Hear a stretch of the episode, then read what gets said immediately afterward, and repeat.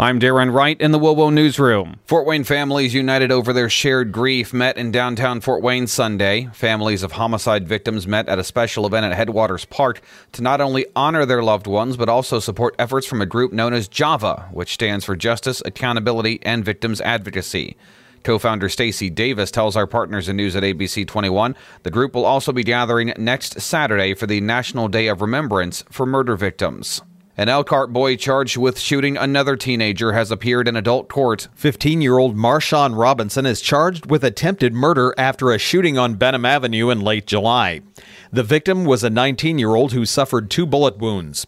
Police say the victim named Robinson from his hospital bed. The Elkhart Truth reports that he said Robinson shot him while they were walking together on Benham Avenue.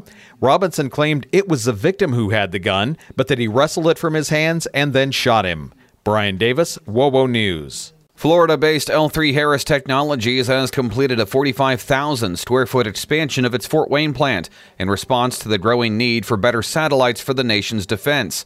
The company says the new classified facility provides the space for missile defense satellite programs. L3 Harris says the investment and expansion are necessary after being awarded two contracts from the Department of Defense, including one that focuses on sensors that can pinpoint and track hypersonic missiles. The FBI reports more Americans than ever are falling for online romance scams. The FBI has received 1,800 complaints so far this year about people who thought they were involved romantically with someone online, only to lose money. Special Agent Christine Beining is encouraging those who've been ripped off to make a report. I just hope victims try to learn from the experience and try to share their experience with others so that other people can learn from their experience and not become victimized as well. The number of victims is likely to be much higher, but few step forward out of embarrassment.